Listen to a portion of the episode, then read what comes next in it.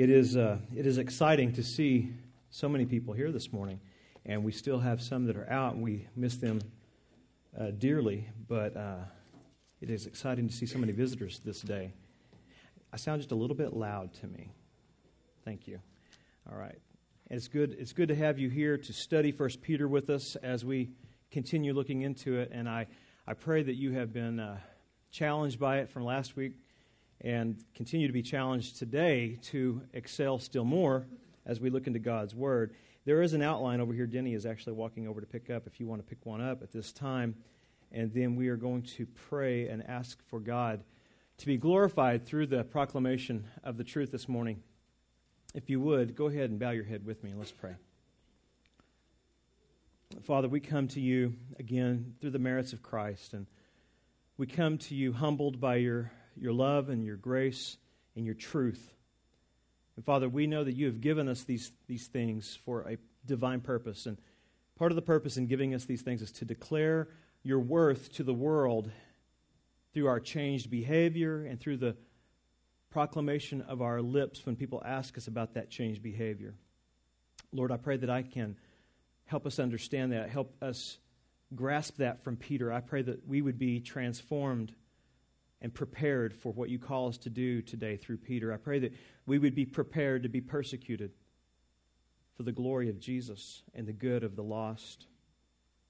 Father, I pray that in doing so, we would, we would be sanctified, we would be secured in our relationship with you because we know that we belong to a Lord who didn't put us here accidentally. You placed us here at this time, at this place, for a divine purpose so that we can declare your worth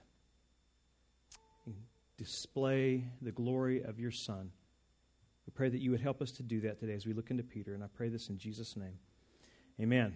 All right. There's some of you here that are visiting, and what you're going to have to do is play a little catch up today. That, the outline will actually help you do that somewhat. Um, we have been going through the book of First Peter, and in First Peter, you've, you've learned, I hope by now, uh, uh, up to chapter 3, it's a very practical book. It's a book that first deals with doctrinal understanding of who God is and His sovereignty and His rulership over us. And then it applies to our life and our relationship in the church, and then our relationship to the world around us. It causes us to be lived differently when we understand who it is that saved us and secures us. It changes our relationships toward government and toward Gentile unbelievers and toward our spouses in difficult situations. God's word and promise in chapter 1 prepares us to be a witness in the face of opposition. That's what we see happening as we come through chapter 3. We're being prepared for godly living, but for a divine purpose. And that godly living sometimes leads us to persecution. Well, let me just say this if you live godly, it will lead to some form of opposition. It may not be the kind of persecution we read about last week, where the man was set ablaze for being a witness for Christ by a Hindu nation but it may lead to the kind of opposition that you face on a practical daily basis because of your preparation and your devotion to Christ. Last week, the Apostle Peter commanded us to think about some difficult questions. And in 1 Peter 3 15 through 17, Peter's going to continue asking us difficult questions, make us think about difficult questions. Peter's going to ask us this morning Are we prepared? Are we prepared to give a reasonable biblical defense for what we hope in today. Are you prepared to do that? Are you prepared to give a defense for your faith? Now, in the context of Peter, he's saying, Are you prepared to do this at all times, always, at this very moment? If someone came in and asked you and your life was at, on the line, would you profess your reason for believing in Jesus and why you are a Christian? Could you do it? Could you articulate it at all times to anyone who asks you? Because that's what Peter is commanding us to do by God the Holy Spirit's inspiration here today. Last week in 1 Peter 3 15 or 13 through 15a, Peter began to prepare us for this by commanding us to do two things that are on your outline. He commanded us to be convinced, be convinced of God's promises when we are blessed to suffer for our Lord Jesus. And he commanded us to be devoted to the Lord Jesus from the inside, from the heart, outwardly, as a witness of his lordship in our life practically. You see, those two go together.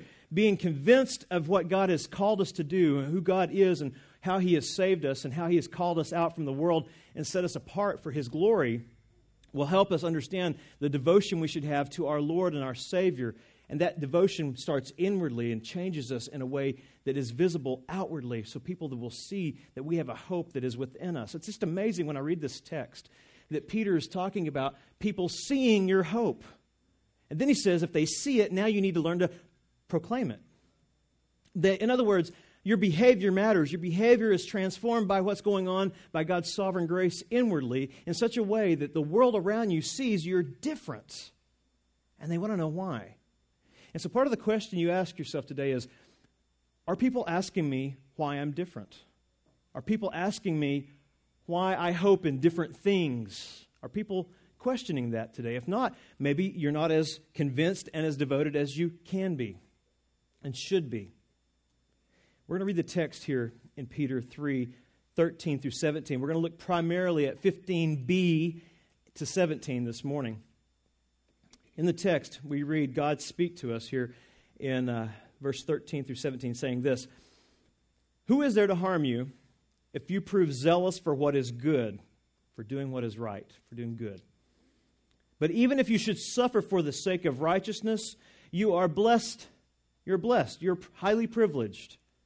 And do not fear their intimidation, and do not be troubled, but set apart or honor and glorify and exalt the Messiah, Jesus, the Anointed One, as Master Lord over your life, beginning in your heart, he says. Sanctify Christ as Lord in your hearts.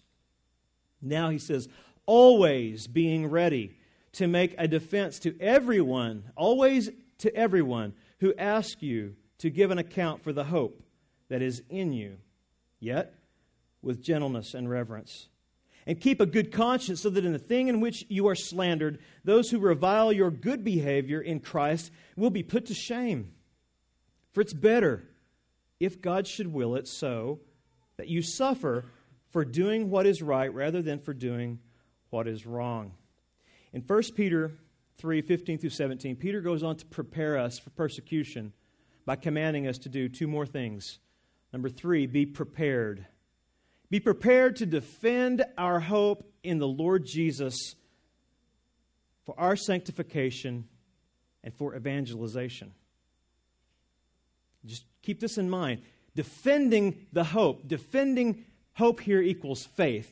Defending the doctrinal understanding you have of your faith, defending the truth, defending this is for our sanctification and evangelization. God doesn't need to be defended here. The Bible doesn't need to be defended here. We are, we are doing this for our good. God is allowing troubles into our life to cause us to defend what we really hope in. It's to examine our own hearts. And as we do so, it opens the door of evangelization in the world. Peter also prepares us for persecution by commanding us to, number four, be undefiled or unstained while we live in this world. And that's a result of being devoted to Jesus as Lord. He's calling us to be undefiled. We must keep a good conscience before God and men as a witness for, of what our Lord has done to us within, right? The hope that lies within us is evident by our undefiled life, our behavioral change that starts from the inside out. Listen, sanctification always begins inwardly as a act of thankfulness for what God done, has done to us internally, spiritually. It's a response. Walking in obedience, walking in purity is the response of a regenerated heart. It doesn't get you a regenerated heart. You cannot earn God's favor through obedience and through legalism or purity. You are given the new heart that pours out of it the kind of life that is undefiled, that is a reflection of Jesus as Lord over your life and in your actions. Peter begins in 3:15b to prepare us for persecution by number three, calling us to be, or commanding us to be prepared to biblically defend our hope in the Lord Jesus for our sanctification. Look what it says in 15b. He says, always being ready.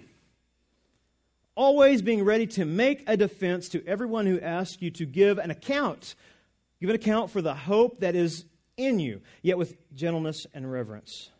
And notice what, see, what he says here. Peter, Peter says, always. Notice that, circle that, highlight that. Always, at all times, whenever. in season and out of season, when it's popular to stand up for Jesus and when it's not popular to stand up for Jesus. Always, in the face of opposition, be prepared. Be prepared to biblically, rationally explain or make a defense of your faith, of your hope that is in the Lord Jesus.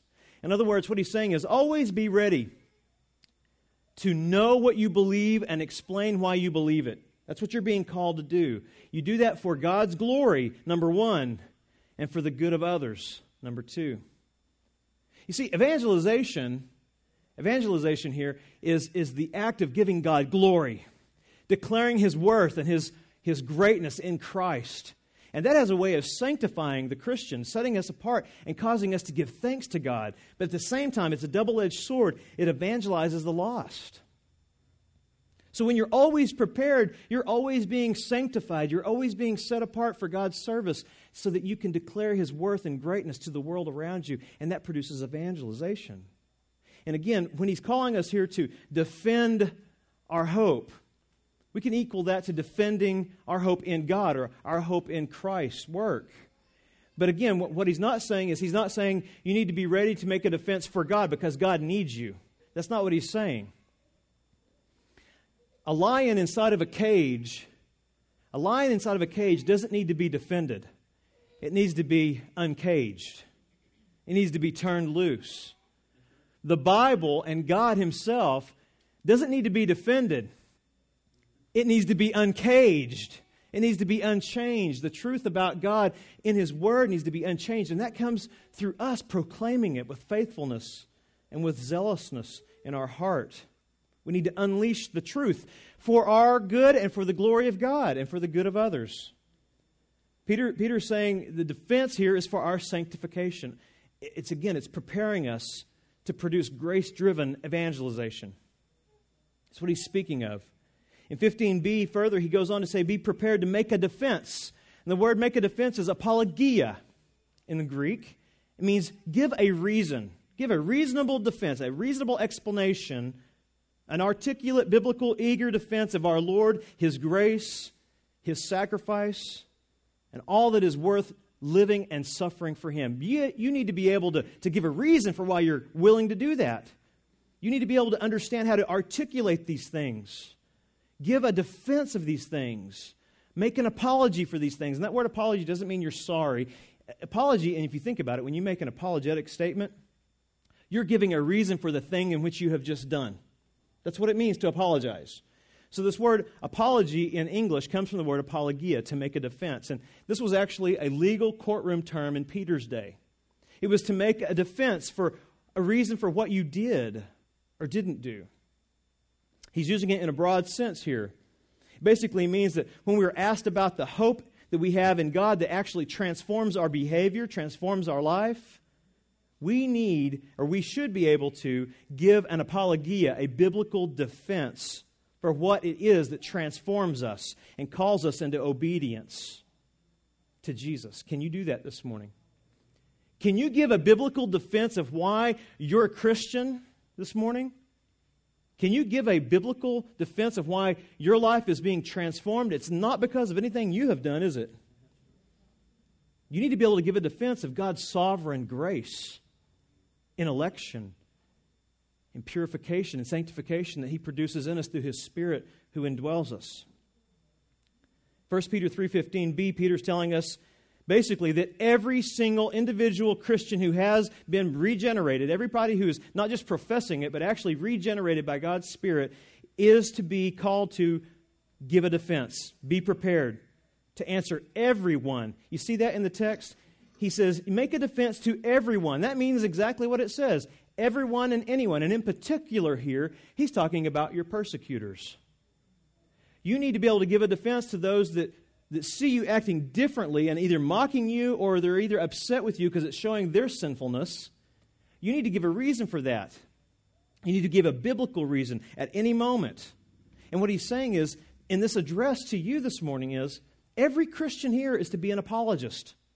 Every one of you are being commanded by God Himself this morning through Peter to know the truth that saved you and be able to articulate it. This is not for just the pastor, this is not for just the leader. You are all theologians.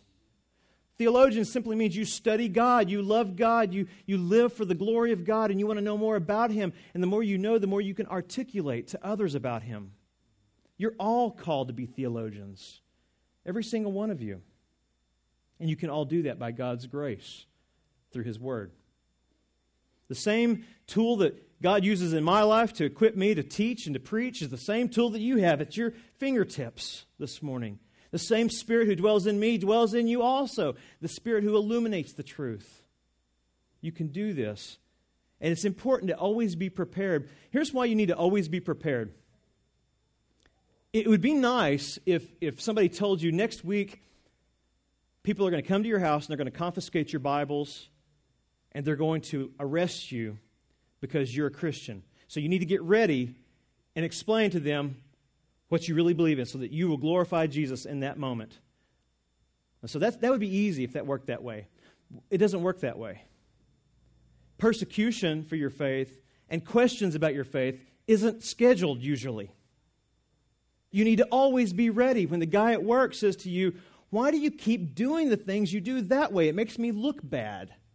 You need to be able to give a defense and a reason. It's not because I'm better than you, it's because I answer to someone who's greater than me and you. And give a biblical reason for that this morning. We need to be able to do that at any moment. Peter knows himself what it's like to not be ready. You understand that? Peter knew what it was like. Experientially, he felt what it was like to not be ready to defend his Lord and his Savior when he should have been. He had made big boasts. He'd made big promises to Jesus in the garden. I will defend you. No one will hurt you. I will protect you. And when it came down to it, he abandoned Jesus. Look what it says in Luke 22. I should say this He abandoned him temporarily because Jesus had not abandoned him eternally. So there was a hunting down of Peter by God's grace. And even this trial that he went through, Jesus himself told him here in Luke 22, not in this text, but Jesus told him preceding this that when you are sifted, when you go through the trial, it's going to be for the good of your brothers. So even this difficult situation, God was using this suffering according to his plan for the good of the church, for the good of those who are believers. Yet Peter, Peter wanted to be ready and he wasn't at the right time. Look what it says in 2254. Having arrested him, that's Jesus, they led Jesus away and brought Jesus to the house of the high priest. But Peter was following at a distance. And there's the first indication of a problem. The one who had promised that he would not leave Jesus' side now has distanced himself from Jesus because he is not as convinced as he should have been of his Lord's work, of God's plan. So he's following at a distance. And this always leads us to trouble, too, doesn't it? When you make big boasts about your love for Jesus, but then when it's going to be costly, you back up and you get at a distance because it's not really going to be safe if you really back up what you have professed. So avoid that so that you would be ready. Be constantly ready to stay close to Jesus and defend his glory. Verse 55 says, After they had kindled a fire in the middle of the courtyard and had sat down together, Peter was sitting among them. And a servant girl, seeing him as he sat in the firelight and looking intently at him, said, This man was with him too. But Peter denied it, saying, Woman, I do not know him. Oh, what a, what a betrayal. What a betrayal. I mean, Jesus' disciple, Peter, his dear brother, I don't even know him. Now, what's, what's, what's more impactful to me is what happens at the last of this passage. When he's saying this, Jesus hears him. Jesus is there within earshot of him. A little later, another saw him and said, you're, the, you're one of them too. But Peter said, Man, I am not. Now he's denying his association with Jesus and the followers. After about an hour had passed, Another man began to insist, saying, Certainly this man also was with him, for he is a Galilean too. But Peter said, Man, I do not know what you're talking about. Immediately, while he was speaking, a rooster crowed. Notice this in verse 61. Then it says, The Lord Jesus, the Lord turned and looked at Peter. Could you imagine the gaze that caught Peter's eye when he looks up and sees his beaten Lord looking in his eyes, saying, Peter, this is what I warned you about. You need to be prepared. Peter remembered the word of the Lord and how he had told him, Before a rooster crows, today you will deny me three times. And he went out and wept bitterly. Peter knew what it was like to not be ready. Are you ready? Are you ready to speak up for Jesus at school, at work, in your home, in public as a witness, to give a testimony for the hope that is within you, no matter what it would cost you? I guarantee you this Peter was ready after this. After he wept bitterly and he repented of this, what did Peter do on the day of Pentecost? He stands amongst the people who had crucified the Lord and said, You are the ones who are responsible for this. He was ready to give a defense for the hope that lies within him at that point. And you know why? It's because he realized what Jesus had done for him. A realization of what Jesus has done to reconcile you, like he did Peter, will make you eager and articulate and an apologist. You'll be ready because you know that it was Jesus that hunted Peter down after this. Jesus sought the reconciliation, Jesus went after the sinner. Is that, that the case for you? He came after you. And when you realize this, how could you not desire to be ready to proclaim this to the world around you at all times to anyone who asks you? 1 Peter 3:15 Peter's calling us to always be prepared it says 15b, to make a defense. Make a defense to everyone who asks you to give an account for the hope that is in you. Now, this is an act of evangelization. That's what this is. This is an act of evangelizing. And in the context, what he's saying is basically you need to be able to give an account or a reasonable explanation for your changed behavior.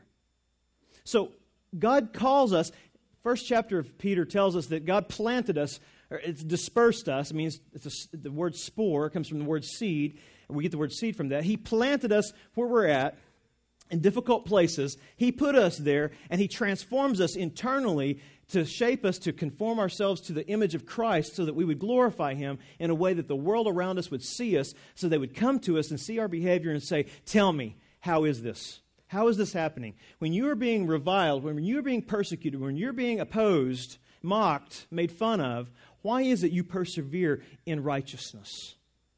Tell me. I don't get it.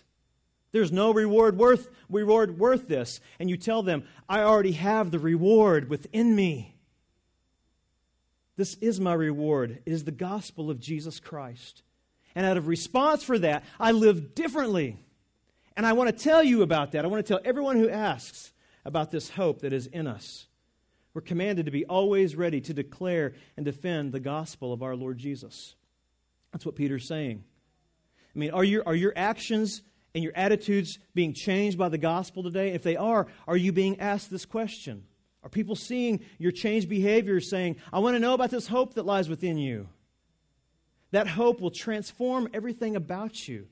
It transforms your thoughts, your intentions, and your actions outwardly. It controls you where legalism could never control you. It keeps me from going places that the Bible doesn't even say that I should or shouldn't go. It, it, keeps my heart in check because it's the Spirit of God who's dealing with me. I don't even have to have a black and white outline here. God and His Word has taught me through Scripture that this is wrong. Throughout the text, I want to know what will please Him, and I want to live accordingly. And I want to be prepared when I'm asked about that difference in my life to defend the gospel of Jesus Christ. Because it's the gospel that changes you. Legalism doesn't change you, it just conforms you outwardly. It doesn't change you inwardly. The gospel changes you inwardly, and is what legalism can never do outwardly. It causes you to be a reflection of Jesus, even in your failures. Even when you sin, you look back to the cross where sin was atoned for, and you give thanks for Jesus there again. Are you prepared to defend this gospel today? That's Peter's question to us. The good news is you can become prepared. It's not really that difficult. If you're a Christian, it's not difficult. If you're an unbeliever today, it is difficult, but by God's grace, I pray that that changes today. You become prepared to defend your hope by simply studying and applying the Word of God daily. It's the Word of God that reveals that your hope is in the work of Jesus, not yourself. It's the Word of God that changes you from the inside out to love Him and to live for Him and desire His glory to be displayed through your life. It's love for Jesus that changes your behavior and causes men to ask you about that hope, that transformation. Studying and applying the Scripture also displays your devotion to Jesus as Lord of your life. If you're not devoted to studying God's Word, to give God glory, to exalt and exalt in Him, you're, you're not doing what God has called you to do this morning. You should be filling your heart and your mind with God's Word so that your life will be transformed as a reflection of His grace. You want the world to see your Savior, don't you? I mean, isn't that why you live? Is to point men to Jesus? Because, listen, we're all a vapor. We're all going to die. We're going to pass, but the gospel of Jesus is eternal. And you have something inside of you that the surpassing glory is, is beyond you. It is of God because it is His message, but he, is, he has planted that seed of His word in you to be a reflection to the world all around you. But you need to know His word, you need to feed on His word, and you need to apply that that you feed on to your life. Your hope will be transformed by this. Your hope will be encouraged by this. Your hope comes from knowing this in God's Word. In God's Word, you see that our hope is bound up in one thing and one thing alone His sovereign grace. That's your hope. Your hope's not in works, your hope's not in yourself. Your hope's in God's sovereign mercy, who calls dead men to life. You can't save yourself. You can't redeem yourself. You're dead in your sins and your trespasses. It's impossible for you to atone for your own sins. So God initiates the atoning, reconciling work through His Son. That's your hope. Your hope needs to be articulated with your life's actions and with your words. Your hope is bound up in the work of God the Son who suffered in your place as your substitute. Your hope is found in God Himself, God the Father's plan, who produced this good work for you through Jesus, through his suffering. The gospel is the reason for your hope this morning. That's what you need to be able to articulate. That's what you need to be able to defend is the gospel of Jesus Christ. Are you convinced of the gospel this morning? Let me ask you this, are you devoted to the gospel this morning? Because if you're devoted to it, you're going to glorify God through what you do with it. Are you prepared to defend it today? Defending, again, is for our sake in this regard and for the sake of those who need to hear the good news that's within us.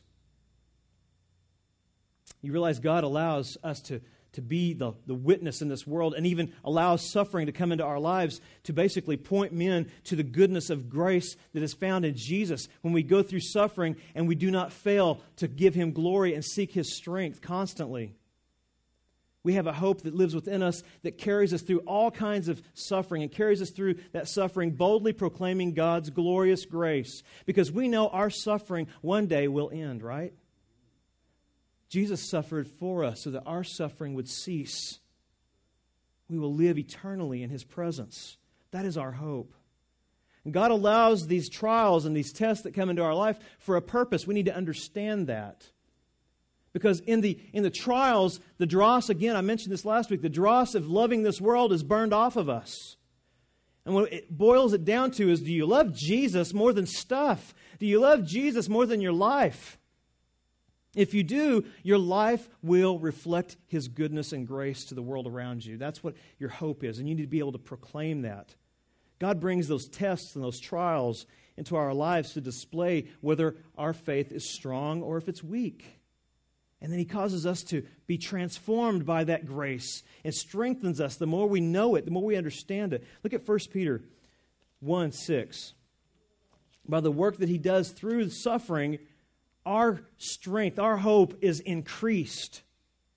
You realize that when, when, when nothing, there's nothing to manipulate and to manage your life other than Jesus, your hope will increase because you're not a slave to anything else.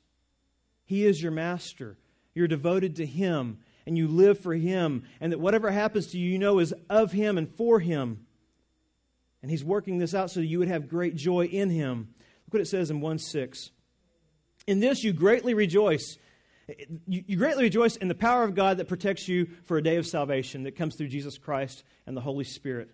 He says, In this you greatly rejoice, even though for a little while, if necessary, you have been distressed by various trials, tests of your faith. See, the test here coming from God. God brings the test. God brings and places you in places where you're going to go through struggles and suffering to burn off what, you're, what you don't need to have clinging to you, but clinging only to the cross of Christ. He does this, verse 7 says, so that the proof of your faith, the, the worthiness, the weightiness, the glory of your faith, the proof, the purity of your faith, which is more precious than gold, which is perishable, even though it's tested by fire, may be found to result in praise and glory and honor at the revelation of Jesus Christ. As you go through the trials, as you go through the suffering, it comes in and, and, it wipes away everything else that would distract you from Jesus. And your faith begins to glow and to shine and produce a, a reflection of Christ to the world. And it di- displays your love and your thankfulness for God's grace and for the one he sent to save you. Verse 8 says, And though you haven't seen him, you love him.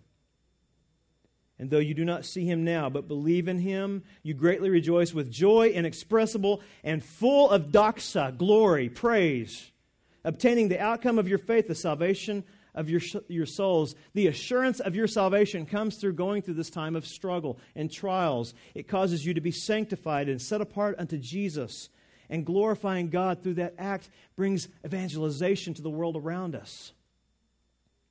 When you go through trials, and I'm sure some of you are going through trials and suffering right now, and when you're going through those trials for doing what is biblically right, for simply obeying the Word of God, when you go through trials for that reason, and you find in your heart rest and peace and joy and rejoicing, you know that that trial was a gift from God and you are blessed because now your heart is turned to your Savior and not your circumstance. You are here as an alien citizen, a temporary assignment until the day you, the one you don't see now, you will see face to face. You will give an account. And that's not a fearful day for the Christian. It's a day of rewards. The Bema seat is a day of rewarding. He rewards us for the things that we have done through His power, which is absolutely astounding to me. To me, we don't even do it on our own. It's through the, the grace of God that we do good works. Yet we are rewarded over and over and over again by our good God. When we go through suffering, we need to remember that. God is watching over us. God is protecting us. God is allowing this according to his will for a divine purpose. Suffering simply does this it erodes our love for temporary things and it opens the eyes of faith to that which is eternal and real. By faith, we cling to the eternal. By faith, we trust in God's love to carry us until the day that our faith becomes sight. You know what day that is? That's the day you see Jesus face to face. And you hear those words Well done, my good and faithful servant. Enter in. Until then, we're pilgrims on this earth. Until that day, our hope, our faith is in an unseen Lord Jesus. Though we don't see him, we love him. Because we love him, we live for him. And we proclaim him. And we prepare our hearts to proclaim and defend our hope in his gospel. That's what I want you to do this morning. I want you to be prepared for that. If you look at the outline, you need to be able to explain your hope. We need to be able to explain our hope, number one, in God the Father's reconciling plan Look with me at 2 Corinthians 5:17. I have good and bad news for you this morning. I have a long sermon and a short Sunday school lesson. Okay? And they'll balance each other out. But I want you to get this. Here's the point. If, if I'm going to follow faithfully what Peter's commanding me to do here, I have to command and direct you to do exactly what he's saying. Learn how to give a reason for your hope. And here, here are three things that you need to know. You need to defend these three things. You need to be able to defend this. If you can't defend this, I am concerned whether or not you even love or understand the gospel of Jesus Christ. Because this defense is of your faith, this defense is of your trust in the gospel.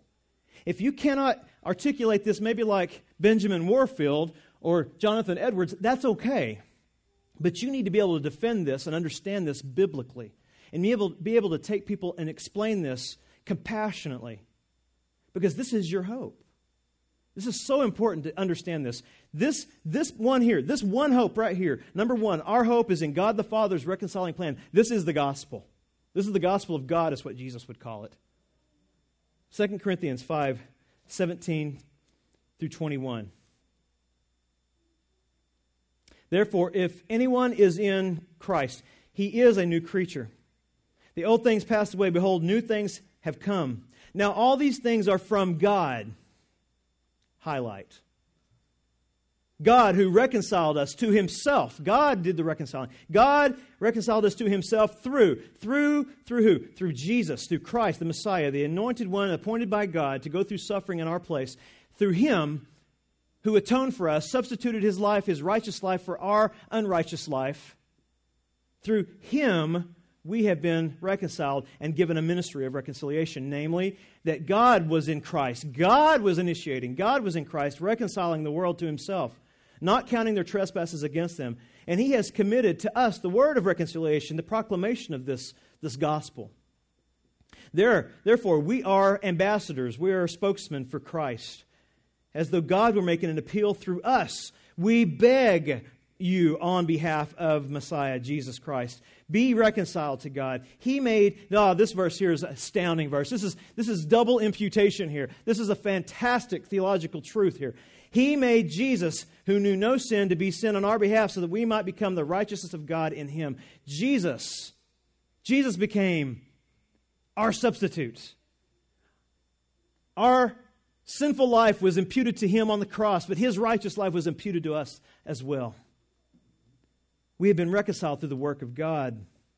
Verse 18 says, These things are from God. And it says, God is the one who reconciled. There is nothing there about man doing anything. This is monergistic. This is the work of God alone. Isn't that amazing? God is the reconciler. Do you think about our Father that way? God loves to save sinners. He loves to seek us. He loves to redeem us. You know why He does that? Because it displays Jesus. It reflects the love of His Son, the sacrifice of His Son. God, it says here, is the designer of salvation. God is the one who works it out. God is the one who worked it out in eternity past. God is the one who will bring it to completion in the end. So that we can say, Soli Deo Gloria. To God alone be the glory for salvation, not to man. God initiated our salvation. And God also initiates our perseverance in salvation. God gives us salvation to bring Him glory this, this, this goes back to Peter. It would make no sense whatever if you said that God loves you so much, He saved you, and He's going to leave you in your sin and your sinful behavior. That wouldn't be love at all because He says love is the work of His Son, the reflection of His Son. And so, for God to love you, God must also change you, transform you, conform you. It is not love to say, once saved, always saved, live like hell. That is not love at all. What a weak God that is. The God I serve, the God I know, He saves, secures, sanctifies, sets apart. Because Jesus' blood is powerful. It's cleansing blood. It's blood that actually makes the sinner thankful and praise filled and want to desire good behavior that would reflect His glory and His work. It's, it's the product of a thankful heart. But it's also God's plan. Look at Ephesians 2.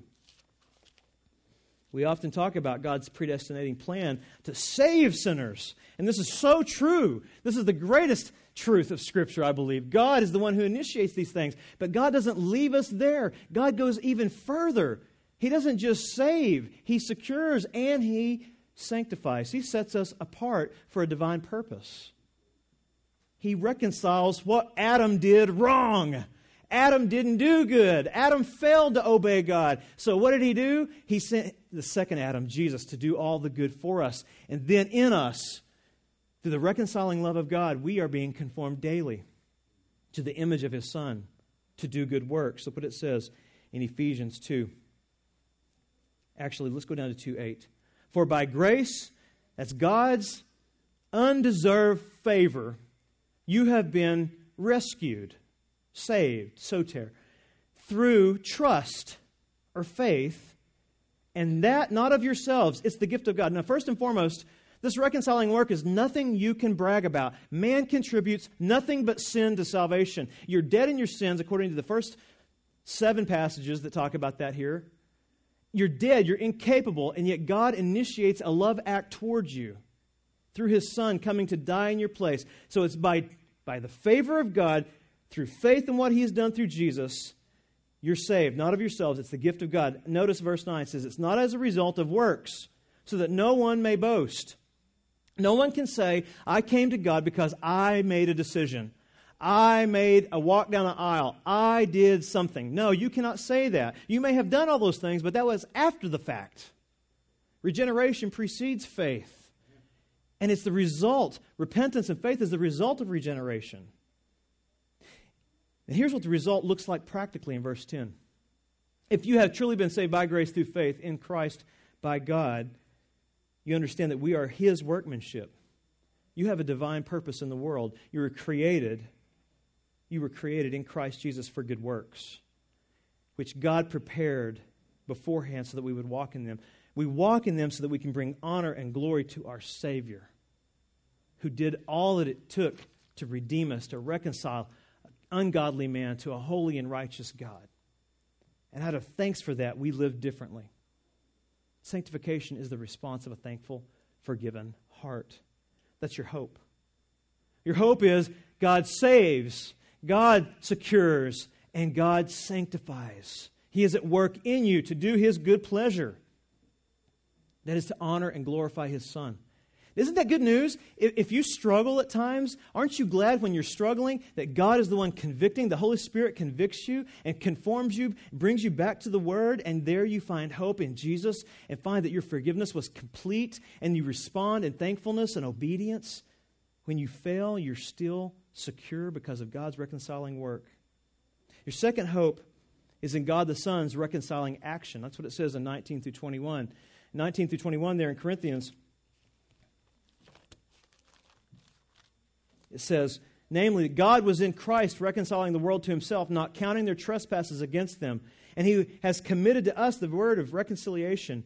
Therefore, we're ambassadors of Christ, as though God were making an appeal through us. We beg you, on behalf of Jesus or Christ, be reconciled to God.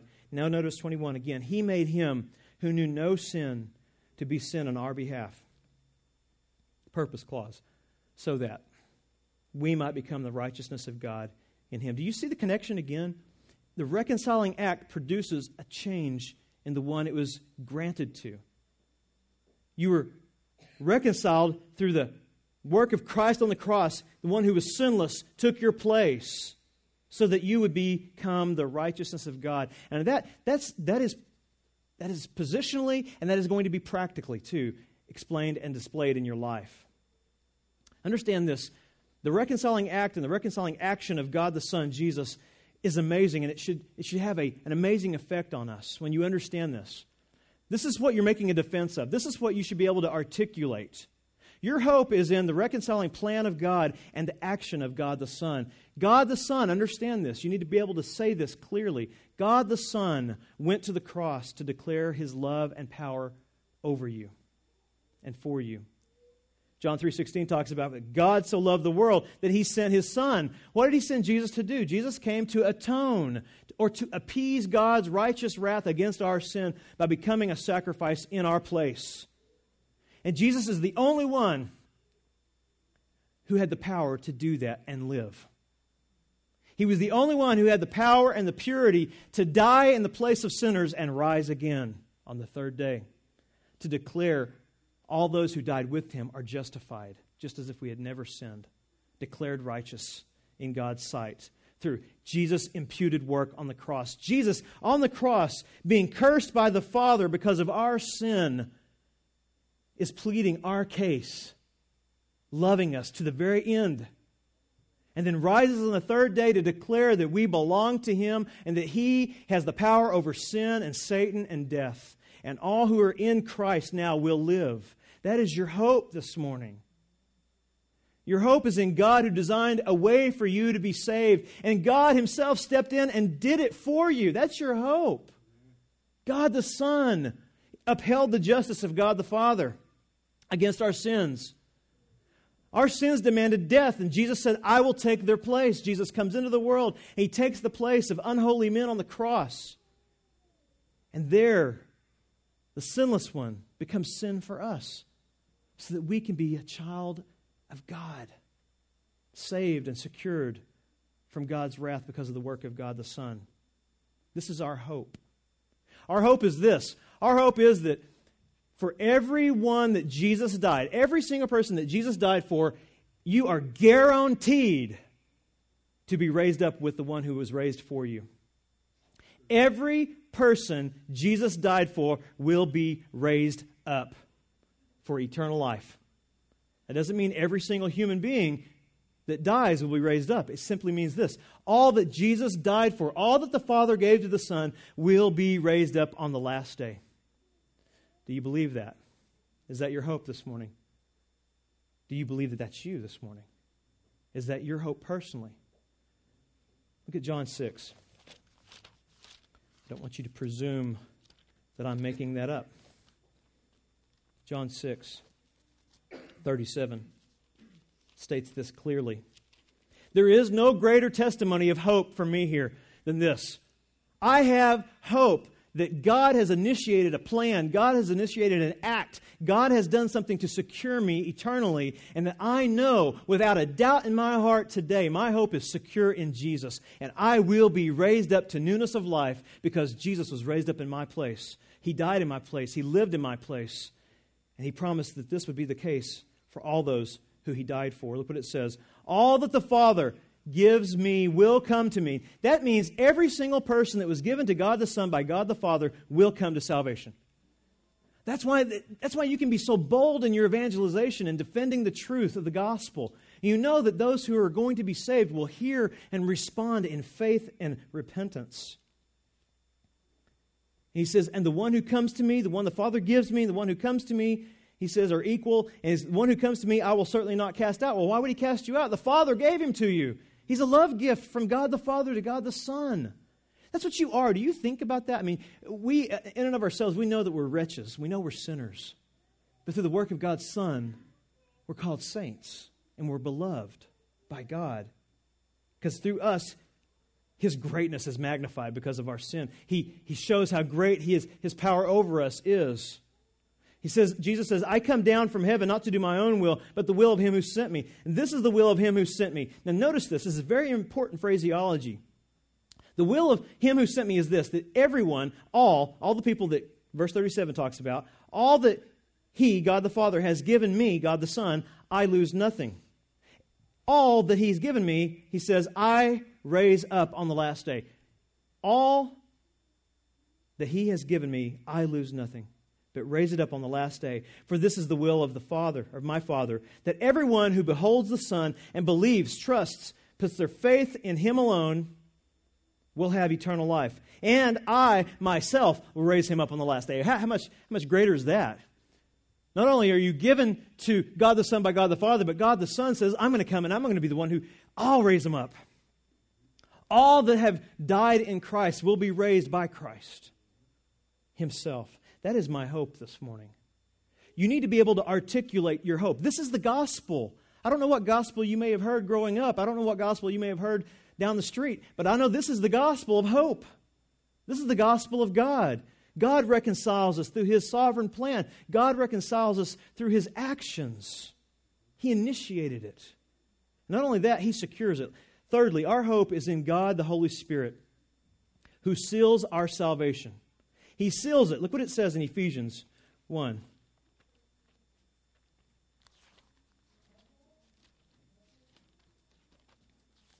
Ephesians 1 13 and 14, it says, In him you also, after listening to the message of truth, the gospel of your salvation, having also believed, you were sealed. You were, you were set apart. You were, you were secured in him with the Holy Spirit of promise.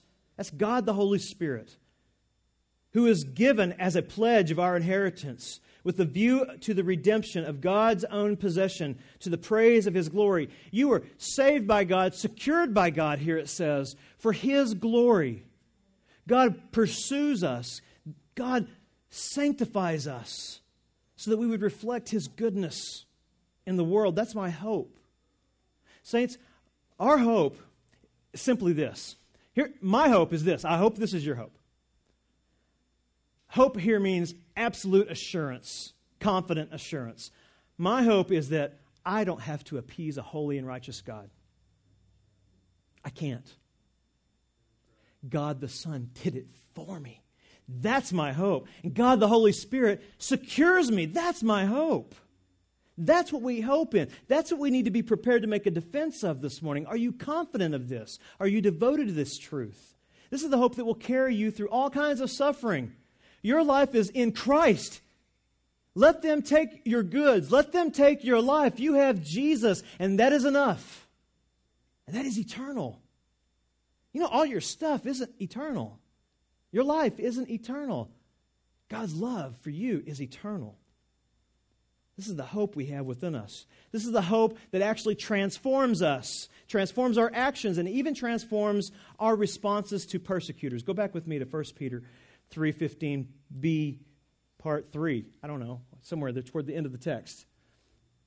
In first, verse 15, just let me read the whole thing. But sanctify Christ as Lord in your hearts. Always be ready to make a defense to everyone who asks you to give an account for this hope, for the hope, the hope that's in you the hope that is in you, you, you need to understand this hope is placed in you, and you're supposed to actually do something with it. And it says you're to basically defend it in such a way that it is done with gentleness and reverence. And what Peter is saying here is not only what we need to be doing is making a defense, but how we need to do it is with gentleness and with reverence. That's very important this morning.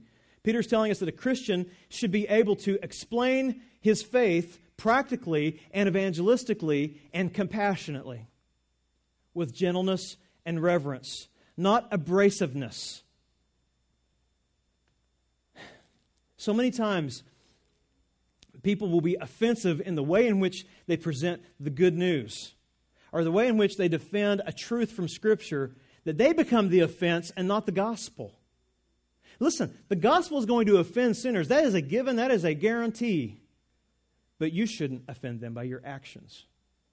You shouldn't be offensive. You shouldn't be abrasive. You should be compassionate because that's what God was towards you and me. He was gentle and he was, he was careful in caring for us and sending someone to proclaim truth to us.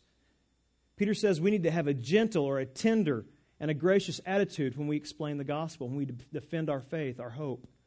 And this word gentleness simply means this it's the word meekness, if you could also translate it meekness. You know what meekness is, right? Jesus was the, the meekest man of all. Why? Well, Jesus had the most power of all, and it was under control.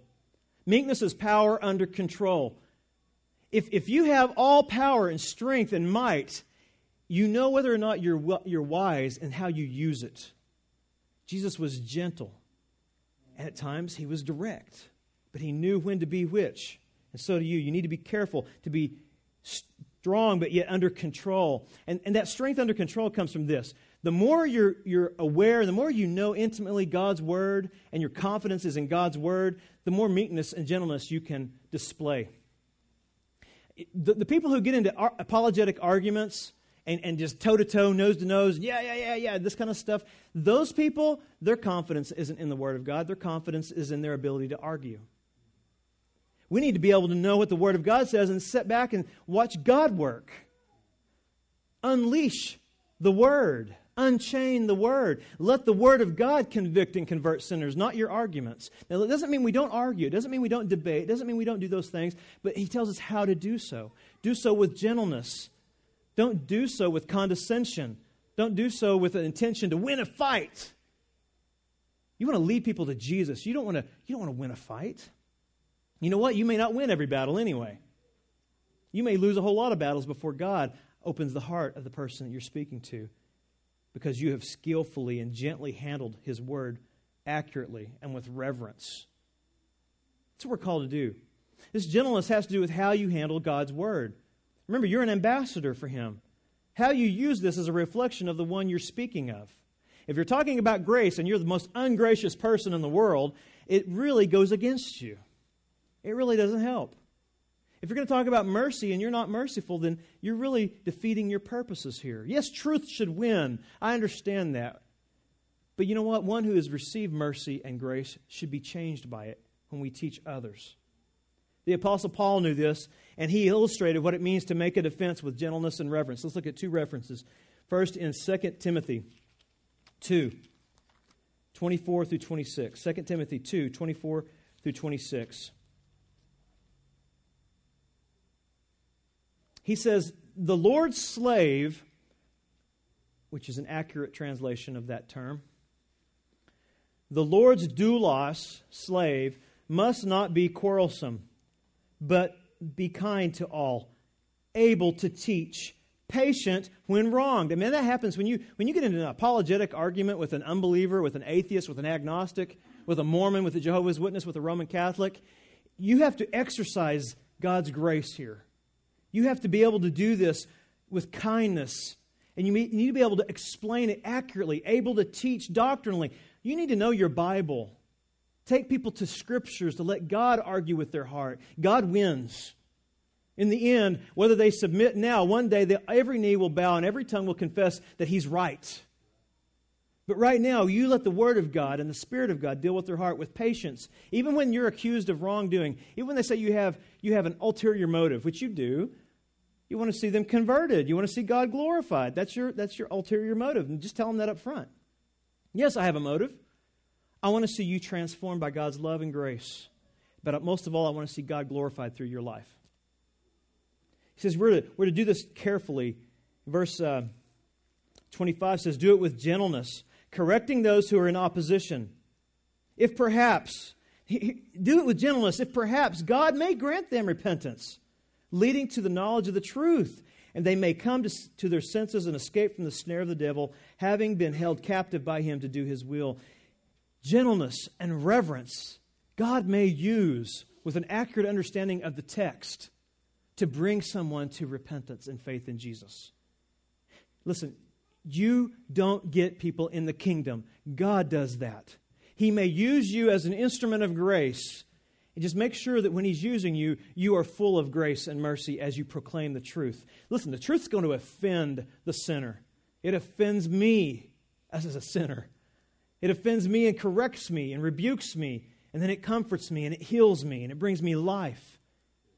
That is God's grace to us. We need to handle that gracious word carefully. Look at Colossians Colossians 4, he says to do so here also. Colossians 4, 5, and 6. I want you to know something. I, I am going a little bit long. I really am. And, and here's the thing I wouldn't do so if I didn't think this was important. Richard Baxter said, I preach as a dying man to dying men. And I want you to understand that's my conviction this morning. I think this is that important. I don't know who's going to walk out of this building today and enter into God's presence. And if you go out this morning, I want you to go out giving hope and glory to God. That's my desire. So I want you to see this this morning how we should handle this hope, how we should handle these truths carefully. I think that's more important than our time schedule. Here in Colossians 4, 5, and 6, he says, Conduct yourselves with wisdom toward outsiders. Isn't that just a compassionate act of God? I mean, God could, God could rain down wrath and anger on his enemies, but instead, he makes us like Jesus. He causes us to be compassionate toward outsiders. That could really be translated enemies. Making the most of the opportunity. I mean, when an enemy comes, you shouldn't see an enemy, you should see an evangelistic opportunity. I can tell them about Jesus. I can tell them about forgiveness. I can tell them about grace. I can tell them about God's sovereignty. I can tell them about hell. I can tell them about God's wrath. I can tell them about mercy. I can tell them they need to repent and have faith and believe in Jesus, and they can have hope. That's what I need to tell them. This is an opportunity. So, to have a right opportunity, you need to do what he says here. Let your speech always be with grace, God's favor, the favor of God, the unmerited favor, as though seasoned with salt, so that you will know how you should respond to each person when you do when you do evangelism, when you do an apologetic discussion with someone, not everybody you talk to is the same. Some people I talk to are soft and tender, and you can crush those people if you're not careful. Instead, you need to gently lay truth upon truth upon truth on their lap and let them see it and it unfold and see God glorified through it. Some guys are hard as rocks, and you do have to get toe to toe with them and you have to debate, and you have to talk, and you have to even raise your voice at times But you come back to a gentle and a reverent attitude, and when you, when you do that, they see that you're not there to beat them up, you're there to win their hearts for Christ. It's very important. When, when Peter and Paul both would do evangelism, when they do apologetics, they, they handled God's word carefully, gently, reverentially. That's the word there back in 1 Peter 3.15. He says, handle it reverentially. And what he's talking about when he says, do this with gentleness and reverence, reverence means you need to have a healthy fear of the God who spoke this truth. If, if you're going to use the Bible as an apologetic means to, to rebuke someone, you need to remember that it's God who's speaking. Don't abuse it. Don't use it for your own agenda. Don't use it to get your way. Don't use it to make your point. Use the way God intended. If you're using the Word of God to evangelize the lost, you need to do so with the compassion of Jesus. You need to talk about heaven with joy in your heart and hell with tears in your eyes. If you believe those things, we need to handle it carefully. And so that means we also need to handle it reverentially when it comes to applying it to people personally. We're applying this truth for the good of the lost and for the glory of God, not to beat them up with it. Have you ever heard the phrase that the Bible is, an, is a hammer that many an anvil has, has basically been worn out on? The Bible's like a hammer. The Bible's like a hammer that anvils get worn out with. But listen, the Bible's not a hammer to beat people up with. The Bible is a hammer to build them a shelter, to build them hope and faith in Christ Jesus. That's what the Bible is for. Peter prepares us to do that here in this text. Peter's telling us to be ready at all times to use the truth, even to those who revile us. Use it for their good and use it gently to lead them to the Lord Jesus Christ, even when they persecute you for what you're doing, and what you're doing is good. You need to lead them to the truth that is found in God's Word so that they would have the hope that you have within.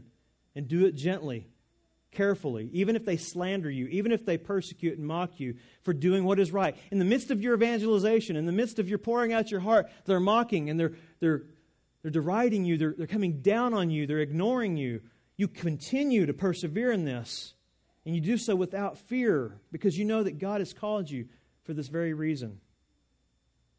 To be able to do that powerfully, to be able to do that confidently, you need to be able to do it, number four, in an undefiled way. Be undefiled when you present the gospel. This is really important. If you're going to be a witness, an ambassador for Jesus, and talk about forgiveness, grace, love, and mercy, you better be exhibiting these things, and you better not have hidden sin in your heart. You better not have sin that is the reputation of your life preceding you. You'll ruin your credibility. You'll ruin your ability to actually get the foot in the door if you're not living an undefiled life to some degree. Peter's telling us we have to keep a good conscience. And that word keep there has to do with the word maintain. Maintain a good conscience before God and men. That's the only way you'll be prepared to be an apologist. Standing up for the truth is a fearful thing. And if you have sin hidden in your heart, unconfessed sin, unrepented sin, you're going to be either a coward or you're, you're going to be hidden, you're going to be cowardice, or you're going to be full of excuses why you can't evangelize, why you can't give a hope. You're going you're gonna find a, a corner to hide in, and you're going to say, I'm just a weak Christian. I can't do anything. Well, no, he's telling us, get rid of that, that excuse. Be undefiled. Verse 16 basically means be undefiled so that you'll have no fear of men, no fear of false accusations, no fear of slander. If you're living a life that honors Jesus and he's Lord of your life, you're going to be without fear when you face false accusations. He says, Keep a good conscience Verse 16. So that in the thing in which you are slandered, those who revile your good behavior in Christ will be put to shame. He's telling us here to avoid fear of being reviled, or fear when we're falsely accused, or slandered, or attacked, or, or fear when we, we're asked by our coworkers about the hope that lies within us. If you're going if you're going to avoid fear, all you have to have is a good conscience.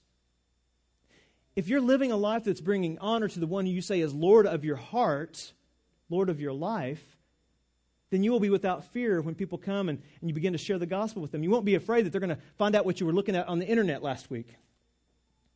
You won't be afraid that they found out you were cheating at work last week. You won't be afraid that they think that you flirt with too many people at work last week or that you cheated on a test last week. You'll have no fear and you'll have confidence as a result. You'll have confidence because you know that your heart belongs to Jesus. You're undefiled. And Peter says, keep this or maintain this. And listen, that's a daily work. This, Peter's not speaking of, okay, one time in your life, repent and don't do this again because you know you're going to do it again. He's saying, keep or maintain. That means daily maintenance, daily work. But here's the good news it's daily work, but the one who lives in you is reigning in you daily as well. It's a daily work of confessing your sin and giving thanks to God's grace that's found in Jesus. And that's evidence that He is present with you in the midst of all this. He's convicting, He's converting, He's sanctifying, He's working in your life for His glory. And a life that's ruled by Jesus will not be afraid of false accusations and slander. If you're living a, a, a continually repentant life because you're continually sinning, but you're continually confessing your sin to God. He is faithful and just to forgive us. He is washing us. He is protecting us. He is guiding us. If you're faithful to do that, no matter what they say about you, it doesn't matter. Because you know, you have assurance that you belong to the Lord Jesus because He's reigning over your heart. If you're not confessing sin and repenting, you need to examine yourself to see if you're even in the faith. Because none of us can get by a day an hour without thought or deed or action of sin in our life. We have this enemy within us called indwelling sin. It's still there. It hasn't been purged yet. That will come when we're glorified and the body is changed at the resurrection. But until then, that enemy's there. And until then, that means we're going to be repenting and confessing daily and looking to Jesus with thankfulness for his atoning work. And that also gives you assurance. Do you see that? Recognizing sin, turning to Jesus, turning away from sin, that is the work of God the Holy Spirit convicting. That is assurance of salvation. Verse 17 says basically that if you live this kind of life, if you live this kind of life, you, you, you may or may not escape persecution. You may or may not escape persecution because God is working. God is working even through those who persecute you. It may be that God has a divine purpose for your suffering that you may not understand. Maybe you'll never see.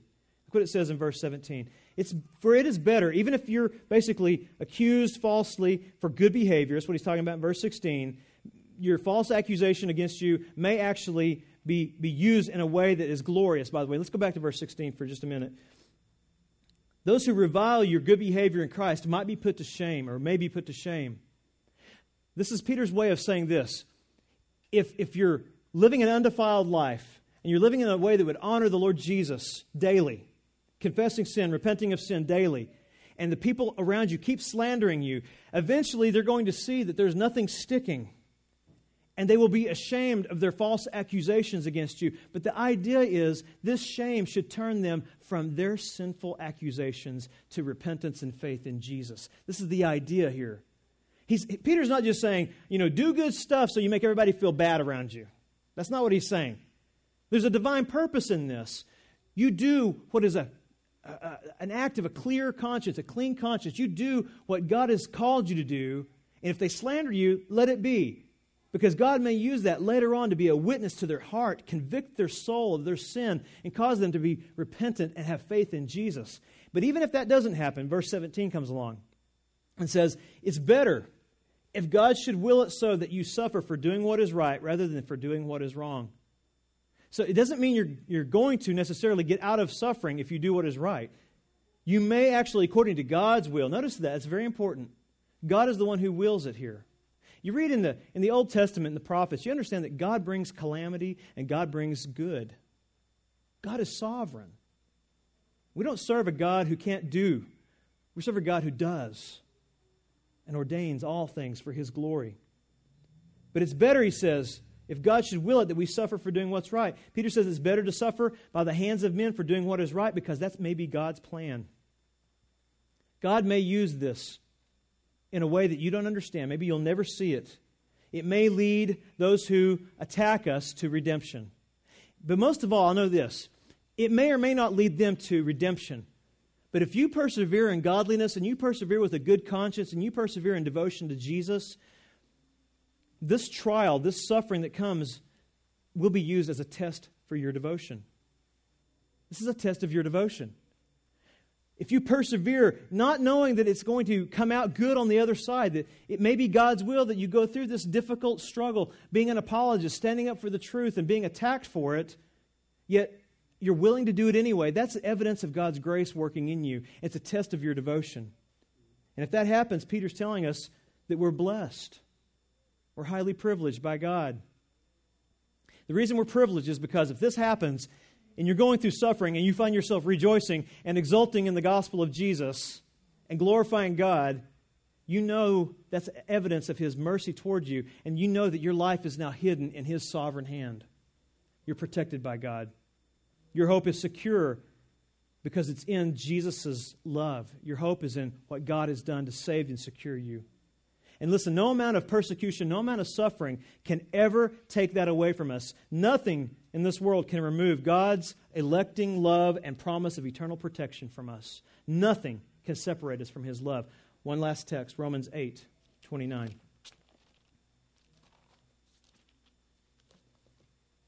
Now, listen to the love of God in this text. This is what Peter would have understood. This is what Paul the Apostle understood. Our hope is secure in this our hope is secure that nothing in this world will change our position before God Almighty because Jesus has done something to secure us. Let suffering come. Let persecutions come. Let us exalt and exult in Jesus while they come so that God would be glorified because we know that God is loving us, God is protecting us, and God is with us. Look what it says in 829. For those whom he foreknew, he also predestined to become conformed to the image of his Son being conformed to the image of Jesus will bring suffering because you're going to expose darkness. When you expose darkness, people who live in the dark don't like you. They didn't like Jesus. And suffering will come. But you're not self righteous. You know that this is the work of God working in you. You know you're a sinner who, by God's sovereign grace, have been called to salvation. It says, You're being conformed to the image of his Son so that he would be the firstborn among many brethren. And these whom he predestined, he also called. And those who he these who, whom he called, he also justified. And these whom he justified, he also glorified. What then shall we say to these things? If God is for us, what persecutor can be against us? What suffering can hurt us? What can the world take away from us? He who would not spare his own son, but delivered him over for us all, how will he not also with him freely give us all things? Listen, folks, all things belong to God, and all things, in that sense, belong to us now because God has called us to be His children and inheritors of His goodness. And one day, when God comes and redeems all things, restores all things, and brings about a new heaven and a new earth, it's yours in Christ. Verse 33 says, Who will bring a charge against God's chosen people, God's elect? God's the one who declared them righteous, justified them.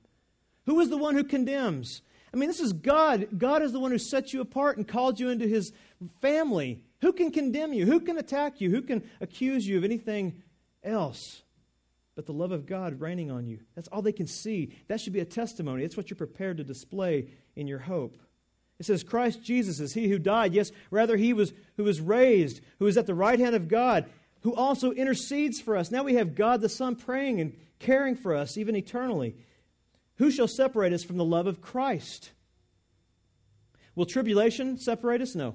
Will distress? No. Will persecution? No. Will famine? No. Will nakedness? No. Will peril? No. Will sword? No. Just as it is written, For your sake we are being put to death all day long. We were considered as sheep to be slaughtered. But in all these things we overwhelmingly conquer through Jesus, who loved us.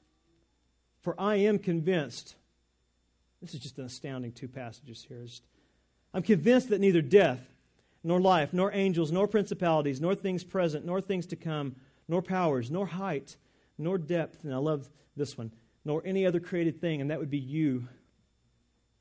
Nothing will be able to separate us from the love of God which is in Christ Jesus our Lord. God who sent his Son to take our place, to love us, to redeem us, Nothing can separate that from us. It's God who initiated it. That's our hope. It's God who promised it. That's our hope. It's God who will bring it to completion. That's our hope. Nothing can separate that. God saved us. Are you prepared to tell people about that? Are you prepared to defend this and declare God's love for you that's in Jesus? That's what you're being called to do this day. That's, that, that is what it means to be a Christian, by the way. It's to be one who believes and follows Jesus. And if you believe and follow Jesus, it's going to put you in a position to declare his greatness and your hope in him. That's what I want us to be able to do. I want these truths to cause you to live an undefiled life devoted to the Lord Jesus as you walk here on this earth as pilgrims, as aliens. Because through your pilgrimage, through your transformation by God's grace and your actions, you will be a reflection of the Lord Jesus to the world around you. And God will be praised through that action. That's what we want to see happen in our church today. That's what I see happening in you already. That's what I see happening in the future of our church as we grow both in depth and in width. We thank the Lord for that today. And let's give him thanks in prayer.